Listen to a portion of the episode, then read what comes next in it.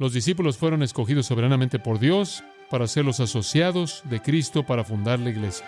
Él creyó en los hombres que él había escogido y lo que era más, él tuvo confianza absoluta en su propio poder para hacer de ellos lo que él quería que fueran.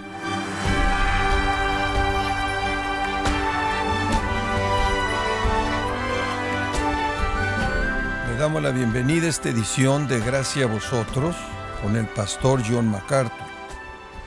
Todo creyente debería tener la misma pasión que tuvo Jesús al orar, por más obreros para llevar a cabo el propósito de la gran comisión, pero también estar disponibles, disponibles para ir a servir si es que llega a ser enviado.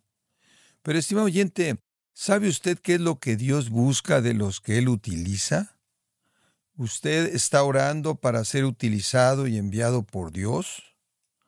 Bueno, hoy el pastor John MacArthur, en la voz del pastor Luis Contreras, nos enseñará que Dios utiliza personas humildes a pesar de sus debilidades en la serie Los hombres del Maestro en gracia a vosotros. Hubieron básicamente cuatro fases en la preparación de Cristo de los doce, y únicamente se las voy a dar brevemente. Número uno fue su salvación o su conversión.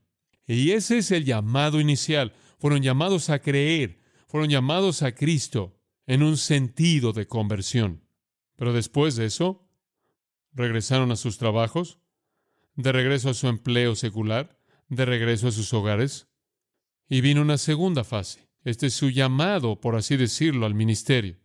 Y por cierto, su preparación incluyó a muchas personas porque a donde quiera que Jesús iba, había un gran número de discípulos, algunos se quedaron y, de acuerdo con Juan 6, algunos lo dejaron y ya no lo siguieron. Pero en medio de este grupo estaban estos dos en particular y estaban siendo preparados junto con el resto de la gente, y quizás de manera aún más específica porque el Señor sabía que los dos eran especiales.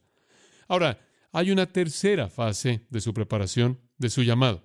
Primero la conversión, después al ministerio. En tercer lugar, van a ser enviados. Y ahí es a donde llegamos en el versículo 1 del capítulo 10. Después hubo una cuarta fase de la preparación de los doce y esa fue después de la resurrección y de la ascensión. Cuando Cristo regresó al cielo, le envió al Espíritu Santo, el Espíritu Santo vino a ellos y fueron entonces esparcidos y salieron por todo el mundo discipulando las naciones y ese fue el envío final de los doce. Ahora, en el proceso de prepararlos, en la fase 2 y la fase 3, Jesús básicamente estaba superando cinco problemas manifiestos que ellos tuvieron, y quiero hablar de esos. Número uno, carecían de entendimiento espiritual. Ahora eso es bastante difícil con qué comenzar, ¿verdad? Usted va a tener que trabajar con 12 hombres para que evangelicen al mundo entero, nada más que tienen un problema básico, no entienden la verdad espiritual, hombre. Esa es una manera difícil de comenzar, pero eso es exactamente lo que él tenía. Eran ciegos, no entendían, eran torpes y no entendían las parábolas. Usted sabe, eh, simplemente no puedo evitar más que reírme cada vez que el Señor les dice,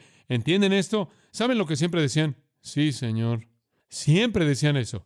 Sí, Señor. ¿Entendieron? No, no entendieron. Pero eran tan densos en su mente que no sabían que no entendían los preceptos que él enseñó. Y entonces siempre decían, sí, Señor, ¿entendemos? no entendían las parábolas, no entendían los preceptos que enseñaba. Era tan difícil poder sobrepasar los prejuicios y sus actitudes preconcebidas. Pedro le dijo en el 15:15, explícanos esta parábola. Y Jesús le dijo, ¿acaso también ustedes no tienen entendimiento? Digo, ¿todavía no entienden? Cierta frustración ahí, ¿no es cierto? Él los reprendió. ¿Todavía no lo han entendido? La primera clase que tomé en el seminario fue una clase muy difícil.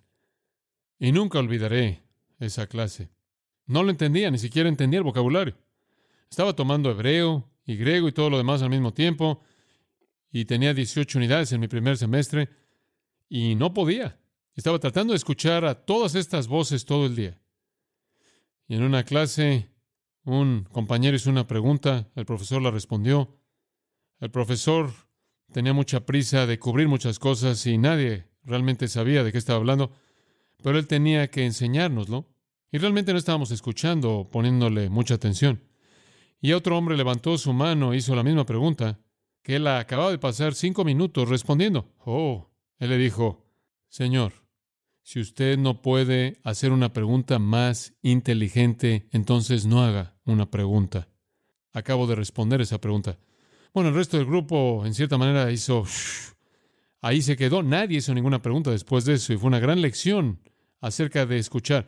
Fue una gran lección acerca de tomar notas de lo que estaba pasando y nuestro Señor está diciendo lo mismo. Ahora sé de dónde ese maestro consiguió el modelo. ¿Quieres decir que todavía no entiendes eso? Tienen que aprender a escuchar y percibir. En Lucas 18, simplemente para mostrarle cómo esto sigue a lo largo de todo el tiempo, más adelante en su tiempo juntos, Él los apartó, versículo 31 de Lucas 18, Él dice, y aquí vamos a Jerusalén, y todas las cosas que están escritas por los profetas acerca del Hijo del Hombre se cumplirán. Ahora, eso debería haber sido una pista ahí. Todas las cosas escritas por los profetas acerca del Hijo del Hombre van a ser cumplidas. Hombre, entendemos eso, podemos entenderlo. Sabemos lo que los profetas enseñaron. Va a ser entregado a los gentiles. Él dijo, se van a burlar de él, va a ser tratado mal, van a escupirle, van a matarlo. El tercer día él va a resucitar. Todo había sido presentado en el Antiguo Testamento. Algunas cosas de manera explícita, algunas de manera velada. Todo iba a ser cumplido, versículo 34. Y no entendieron ninguna de estas cosas. Ninguna. ¿Sabe una cosa? Si yo fuera el Señor en ese punto, en ese día, ¿estás seguro de que estos son los doce correctos? Digo, hemos estado juntos por mucho tiempo. Digo, ¿no podrían haber entendido algo de esto, nada de esto? Pero mientras tanto están diciendo, sí, Señor, entendemos. ¿No ha engañado por aquellos que piensan que entienden lo que usted dice? Asegúrese de que lo entienden. No entendieron las parábolas, no entendieron los preceptos como lo señalé, ni siquiera entendieron los sufrimientos de Cristo. En Juan 13 Jesús se humilló a sí mismo y lavó sus pies. Y Pedro dijo, nunca lavarás mis pies. Y Jesús le dice, Pedro, no entiendes lo que voy a hacer, ¿verdad? No lo entiendes, pero lo vas a entender en el futuro. En Mateo 16 Pedro dice, nunca vas a ir a la cruz. Y él dice, oh, quítate delante de mí, Satanás, todavía no entiendes. Así siempre fue. Y después de la resurrección, y Pedro había visto al Cristo resucitado. Pedro y todos sus amigos regresaron a pescar. ¿Puede imaginárselo? Regresaron a donde comenzaron. Y el Señor viene ahí, claro, Él redirigió a todos los peces en el mar para que nadie se acercara a su barca y nunca iban a volver a pescar de nuevo. Y después Él los reúne ahí en la costa y de hecho les dice, ¿qué está pasando? ¿Me amas, Pedro? Entonces alimenta mis ovejas. A eso te llamé, como puede ver. Él es claro en Juan 21 y todavía no entiende su función. Él no entendió su función, no entendió el propósito de los sufrimientos de Cristo, no entendió los principios, no entendieron las parábolas. Falta de entendimiento. Y eso es parte del proceso de discipulado. Usted tiene que superar eso. ¿Cómo es que Jesús enfrentó eso? Simplemente al enseñar, enseñar, enseñar, enseñar, enseñar. De hecho, cuando Él regresó después de su resurrección durante 40 días en Hechos 1, dice que Él les enseñó las cosas que tenían que ver con el reino del cielo. Simplemente enseñar, enseñar, enseñar, enseñar. Él enfrentó su falta de entendimiento mediante la instrucción. Ahora tuvieron un segundo problema, falta de humildad. Eran un grupo soberbio, celoso, envidioso. Simplemente puedo ver al Señor caminando ahí por el camino y ellos caminando atrás, codeándose el uno al otro y empujándose. Dice usted, ¿qué te hace pensar? Eh, eh, bueno, esos son los doce apóstoles deben pensar en ellos así. Bueno, vamos a dejar que el Señor hable de ellos. Marcos 9, versículo 33. Y llegaron a Capernaum y estando en la casa, Él les preguntó esto. ¿De qué discutían entre vosotros mismos a lo largo del camino? ¿Por qué estaban peleando ustedes atrás de mí? Y como puede ver, Él sabe que ellos están peleando allá atrás. ¿Qué estaba pasando? Y ellos se callaron. Ellos se cerraron. Porque habían estado discutiendo entre ellos, escucha esto, ¿quién sería el más grande? Muy lindos, ¿verdad? Realmente abnegados, almas humildes. Y todo el tiempo que nuestro Señor está caminando, están allá atrás peleando acerca de quién va a ser el más grande. Y Él los sentó y trajo a un pequeño niño y les dio una lección de humildad. Uf, qué reprensión. Observe Mateo 20. Ahora, el argumento realmente se encendió acerca de quién iba a ser el mayor y Jacobo y Juan tuvieron las suficientes anagallas como para meter a su mamá en el asunto. Y entonces, en Mateo 20, versículo 20, después vino a él la señora Zebedeo, y ella tiene a sus hijos. Y claro, ellos lo adoraron primero, porque usted siempre hace eso cuando usted quiere algo. Y él le dijo a ella, ¿qué quieres? Ella le dijo, concede que estos mis dos hijos se sienten, el uno a tu diestra y el uno a la izquierda en tu reino. Bueno, quiero decirle que eso es bastante osado. Digo, ellos querían esto tanto que no tuvieron la valentía de pedirlo e hicieron que su mamá lo pidiera y ahí están al lado de ella junto a su mamá mientras que ella pide esto tan ridículo y egoísta. Jesús respondió y dijo, no sabes lo que pides, pero eso era típico, no sabían lo que habían oído, entonces ¿cómo iban a saber lo que pidieron? Dice, ¿podéis beber de la copa que yo beberé y ser bautizados con el bautismo con el que soy bautizado? Y le dijeron, ¿qué? ¿Sí podemos? Claro, claro, que podemos enfrentar cualquier cosa. Claro que podemos. Y él les dijo, muy bien, van a beber de la copa que voy a beber y van a ser bautizados con el bautizo que voy a ser bautizado. Pero el sentarse a mi derecho, a mi izquierda, y de lo que él está hablando era martirio, persecución. En el caso de Jacobo, martirio. En el caso de Juan, persecución y exilio. Van a enfrentar el dolor y el sufrimiento y la angustia, nada más que no van a obtener el asiento derecho izquierdo, porque no es mío darlo. Y después, versículo 24, cuando los diez oyeron esto, estaban enfurecidos. ¿Por qué? Porque no toleraban una soberbia así, no, porque ellos se les adelantaron a los otros diez. Les hizo enojar que Jacobo y Juan iban a obtener esos lugares y no ellos. Su indignación no era justa, era egoísta. Y él les dice, hombre, ustedes están confundidos acerca de lo que significa ser un líder. Versículo 27, el que quiera ser el mayor entre ustedes sea su qué, su siervo. Están equivocados. Y entonces les tuvo que enseñar, y eso usó a sí mismo como un ejemplo. El Hijo del Hombre no vino para ser servido, sino para servir y dar su vida en rescate por muchos. Ahora, él tuvo que enfrentar su falta de humildad. ¿Cómo hizo eso? Creo que lo hizo al darles una demostración de su propia humildad. Él se asemejó a un pequeño niño en Marcos 9. Él se asemejó a sí mismo aquí a un siervo. En Juan 13 lavó sus pies y después les dijo, deben hacer en amor esto el uno al otro como yo lo he hecho con ustedes, ¿verdad? Un nuevo mandato, os doy, amados los unos a otros como yo os he amado. En otras palabras, él enfrentó, él superó su falta de entendimiento mediante la instrucción y él superó su falta de humildad mediante el ejemplo. Él usó un ejemplo de su propia vida como una herramienta de enseñanza. Tuvieron un tercer problema. Tuvieron una falta de fe, lo cual es bastante severo si usted va a estar en el ministerio, si usted no cree en Dios. Tuvieron una falta de fe, una y otra y otra vez. De hecho, probablemente la frase más común que él jamás les dijo fue esta, oh hombres de qué? De poca fe.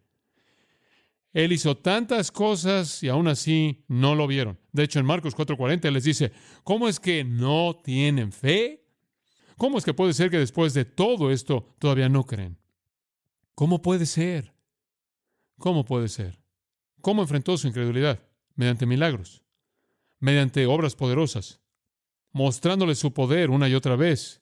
Y de hecho, los milagros, voy a ser muy honesto con usted, creo en mi corazón que hizo los milagros primordialmente para los discípulos, no para las multitudes. Eran secundarios. Los discípulos necesitaban estar seguros y estar con la confianza plena, necesitaban saber que la resurrección realmente sucedió, les apareció y les apareció a ellos una y otra vez y permitió que lo tocaran, lo sintieran y lo vieran. Tenían que saber, y él se mostró a sí mismo hechos uno mediante muchas pruebas indubitables. Entonces superó su falta de entendimiento con enseñanza, superó su falta de humildad con ejemplo, superó su falta de fe mediante milagros y obras poderosas. Todo esto fue parte del proceso de enseñanza. Tuvieron un cuarto problema, falta de compromiso. Falta de compromiso.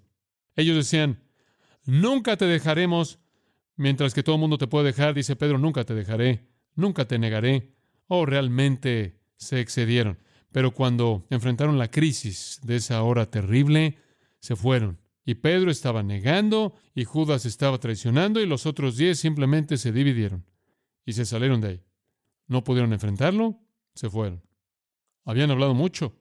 En Lucas 5:11, ¿sabe lo que dice? Cuando él llamó a sus discípulos, dejaron todo. ¿No es eso interesante? Cuando Él les llamó, dejaron todo. En Marcos 14, 50 dice, todos se fueron. Se fueron. Desertaron a Cristo cuando vieron las espadas y las linternas y a los romanos. Cuando comenzaron a oler muerte, se salieron. Oh, sí, pensaban que iban a estar bien, pero no lo estaban. ¿Cómo es que Jesús enfrentó eso? Lucas 22, 31. Simplemente me encanta esto. Pedro es el problema en su negación. El Señor dice, Simón, Simón. Él lo llama por su nombre antiguo porque estaba actuando como era antes. Simón, Simón, escuche esto. He aquí, Satanás ha deseado teneros para que puedas sacudirlos como trigo. Él quiere probarte, Pedro, y vas a huir y vas a negarme. Pero aquí está el remedio. Pero yo he orado por ti, que tu fe no falle. ¿Se puede detener ahí? ¿Cómo es que Jesús enfrentó su falta de compromiso? Él lo enfrentó mediante la oración.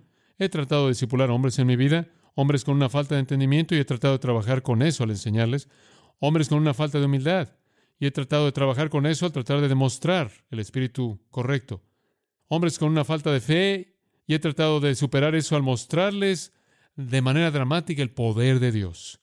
Y hombres con una falta de compromiso. Y he tratado de enfrentar eso mediante la oración por ellos. Un quinto problema que tuvieron fue una falta de poder. Eran impotentes, carecían de poder, eran débiles, inútiles. Para una ilustración de eso, y hay muchas, pero una sería Mateo 17. Y vinieron a la multitud, y vino a él cierto hombre postrado y diciéndole, Señor, ten misericordia de mi hijo, es epiléptico y está grandemente turbado, se cae al fuego y con frecuencia al agua, y lo he traído a tus discípulos, y no pudieron sanarlo. Ahora, han estado ya afuera tratando de hacer lo que pueden hacer, pasando por todo el ritual, pero nada pasa. Jesús respondió, oh, generación incrédula y perversa, ¿cuánto tiempo estaré con vosotros? ¿Por cuánto tiempo os toleraré? ¿A quién cree usted que le estaba hablando? Bueno, algunas personas creen que le estaba hablando a la multitud entera, algunas personas creen que le estaba hablando a los doce. Hombres, ¿por cuánto tiempo tengo que tolerar esto? Traédmelo aquí. Jesús reprendió al demonio y salió de él. Y el hijo fue curado esa misma hora y después vinieron los discípulos a Jesús en privado y le dijeron, ¿por qué no pudimos hacer eso? Y Jesús les dijo, ¿por su qué? Por su incredulidad. Si tuvierais la fe de una semilla de mostaza, podríais mover una montaña. Y sabrán que cosas como esta únicamente suceden mediante la oración y el ayuno. Gran fe, oración intensa. Eran impotentes, no tuvieron poder. ¿Cómo enfrentó él eso? Creo que él enfrentó eso de una manera maravillosa. En Juan 20 él dice, él exhaló sobre ellos y dijo, recibid el Espíritu Santo. Y en Hechos 1.8 dice, y cuando el Espíritu Santo venga, recibiréis poder. Escuche, es muy simple. Los discípulos fueron escogidos soberanamente por Dios para ser los asociados de Cristo para fundar la iglesia. Fueron escogidos mediante la oración. Fueron escogidos para ser preparados y en su preparación debían superar una falta de entendimiento espiritual mediante la instrucción, una falta de humildad mediante el ejemplo, una falta de fe mediante milagros maravillosos, una falta de compromiso mediante la oración y una falta de poder mediante la agencia del Espíritu de Dios en sus vidas. Y la lección para nosotros es la misma. Cuando usted disipula a alguien, usted va a tener esos mismos problemas con los mismos remedios. ¿Qué grupo? Pero, como un escritor dice, en ellos él vio debilidad escondida y fortaleza potencial. Había una abundancia de cizaña con los granos pequeños de trigo que habría necesitado mucha separación, pero él estaba listo para llevar a cabo la tarea. El germen de la promesa estaba ahí y con el tiempo daría lugar al fruto perfecto. Él creyó en los hombres que él había escogido y lo que era más, él tuvo confianza absoluta en su propio poder para hacer de ellos lo que él quería que fueran. Hay esperanza para nosotros. Hombre, me identifico con esos dos, ¿y usted no? Me da tanto gusto porque Dios me puede usar, me da tanto gusto porque puedo encontrar a otros, invertir mi vida en ellos. Y ellos cumplieron con la tarea. Sí, Él, Él los transformó, realmente lo hizo. Y sabe una cosa, cuando los vieron en Hechos 4:13, todas las celebridades en Jerusalén los vieron y dijeron, estos son hombres ignorantes y sin preparación. ¿Cómo es que ellos hicieron esto? Literalmente han llenado Jerusalén de su doctrina y no están preparados. De hecho, son ignorantes e ineptos. Pero dice esto, se dieron cuenta de ellos. Me encanta esto. De que habían estado con Jesús. ¿No es eso bueno? ¿Cómo supieron eso? ¿Cómo supieron que habían estado con Jesús? Le voy a decir usted cómo. Hicieron las mismas cosas que Jesús hizo.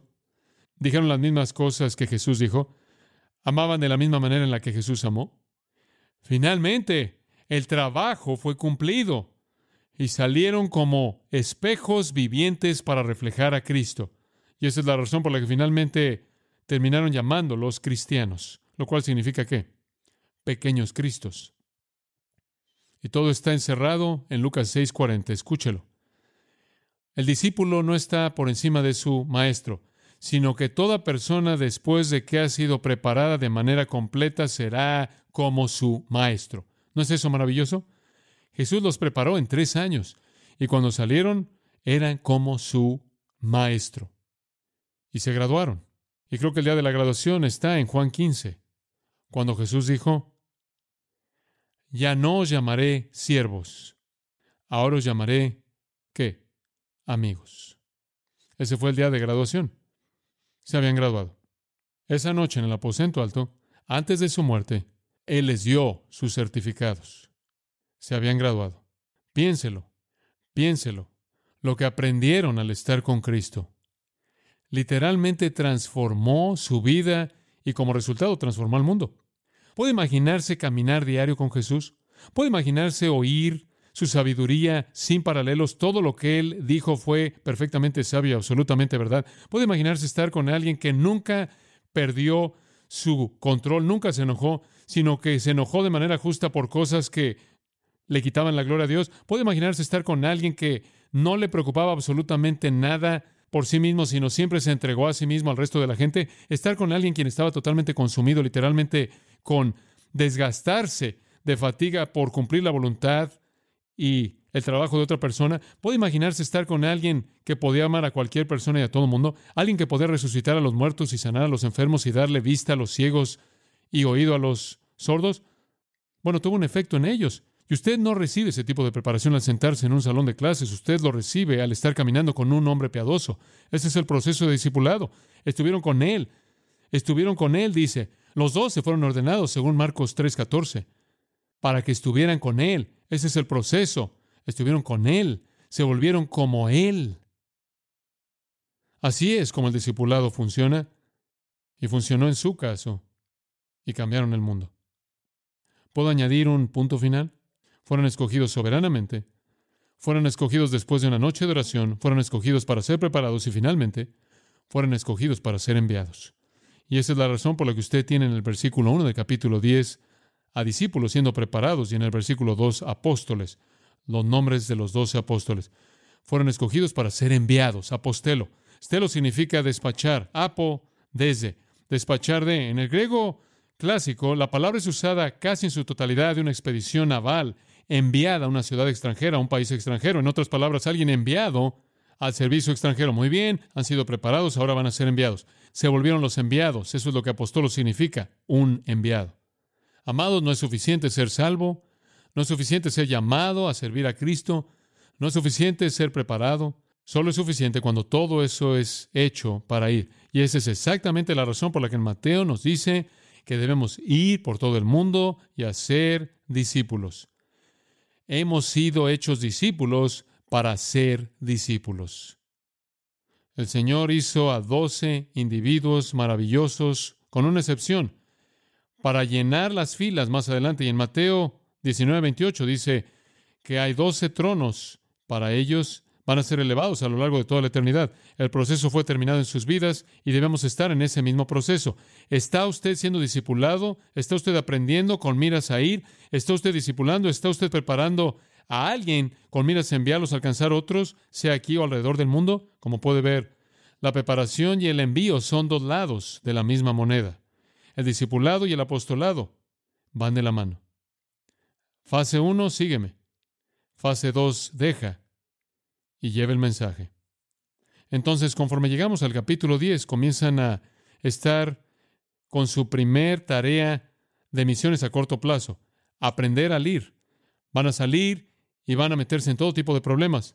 Van a regresar y van a pasar muchos meses más con Jesús y Él les va a enseñar a partir de esa experiencia. Y finalmente la fase 4, la fase final, va a venir cuando el Espíritu entre en ellos y los llene y van a ir a bautizar y enseñar a todas las naciones.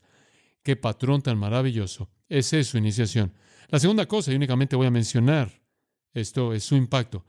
Cuando salieron tuvieron un impacto, dice en el versículo 1. Tuvieron autoridad o exusía, lo cual significa el derecho de tener poder sobre los espíritus inmundos para expulsarlos y sanar todo tipo de enfermedad y todo tipo de ¿Por qué? Porque eso demostraría que eran de Cristo, porque estaban haciendo las mismas cosas que él hizo. Y usted puede seguirlos a lo largo del libro de los Hechos. ¿Y qué están haciendo? Echando fuera demonios, sanando a los enfermos. Tuvieron un impacto. Hicieron la misma cosa que Jesús hizo. Jesús echó fuera demonios, Jesús sanó a los enfermos, manifestaron el mismo tipo de poder del reino que Jesús manifestó. Y entonces estuvieron ligados de manera inseparable con Cristo y tuvieron un impacto tremendo. Voltearon de cabeza a Jerusalén y voltearon al mundo entero de cabeza y a donde quiera que fueron, hubieron problemas y la gente se convirtió debido a su impacto. Oremos. Padre, gracias por mostrarnos cómo Jesús discipuló a hombres, cosas que Él pudo superar en su poder y cómo Él lo hizo. Que aprendamos de esto. que nos veamos a nosotros mismos en el proceso de ser aprendices, mácetes, a punto de convertirnos en apóstoles, apóstolos, siendo preparados para ir, para ser enviados. O no en alguna forma oficial, no en alguna manera como esos dos especiales para quienes están reservados los doce tronos, no obstante, para ser enviados. Prepáranos, Señor, y ayúdanos a preparar otros. Envíanos y ayúdanos a enviar a otros, para que la obra pueda continuar, la que tú comenzaste. Que disipulemos a todas las naciones, bautizándolas en el nombre del Señor Jesús y enseñándoles a guardar todas las cosas que Él mandó.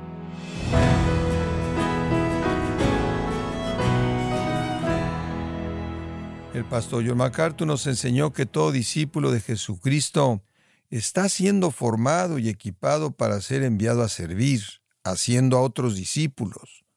Nos encontramos en la serie Los hombres del Maestro, en gracia a vosotros. Estimado oyente, quiero recomendarle el libro El Pastor como Predicador, el cual es una compilación de sermones de John MacArthur y otros pastores reconocidos predicados en la Shepherds Conference, conferencias pasadas que exploraron el propósito y el carácter de un ministro fiel. Adquiéralo en la página de gracia.org o en su librería cristiana más cercana. Y le recuerdo también que puede descargar todos los sermones de esta serie Los hombres del Maestro, así como todos aquellos que he escuchado en días, semanas o meses anteriores, animándole a leer artículos relevantes en nuestra sección de blogs, ambos en gracia.org. Si tiene alguna pregunta o desea conocer más de nuestro ministerio, como son todos los libros del pastor John MacArthur en español, o los sermones en CD que también usted puede adquirir, Escríbanos y por favor mencione la estación de radio por medio de la cual usted nos escucha en gracia a vosotros. Es importante conocer no solo el país y ciudad de donde usted nos escucha, sino también la radio. Para quienes contactan nuestro ministerio por primera vez, pueden solicitar una copia del mensaje de promoción sin costo alguno, un mensaje por oyente únicamente. Si usted vive en los Estados Unidos o Puerto Rico, escríbanos a Gracia Vosotros, P.O. Box 4000, Panorama City, California 91412. O puede escribirnos a través del siguiente correo electrónico radio arroba gracia.org. Bueno, en nombre de John MacArthur y el personal de este organismo, queremos darle las gracias por su tiempo y sintonía y queremos pedirle que no deje de orar por este ministerio, como también por la estación de radio por la cual usted nos escucha de lunes a viernes. Este es su amigo Miguel Contreras, invitándole a sintonizar nuestra próxima edición para que juntos continuemos desatando la verdad de Dios un versículo a la vez no se lo pierda, aquí en Gracia Vosotros.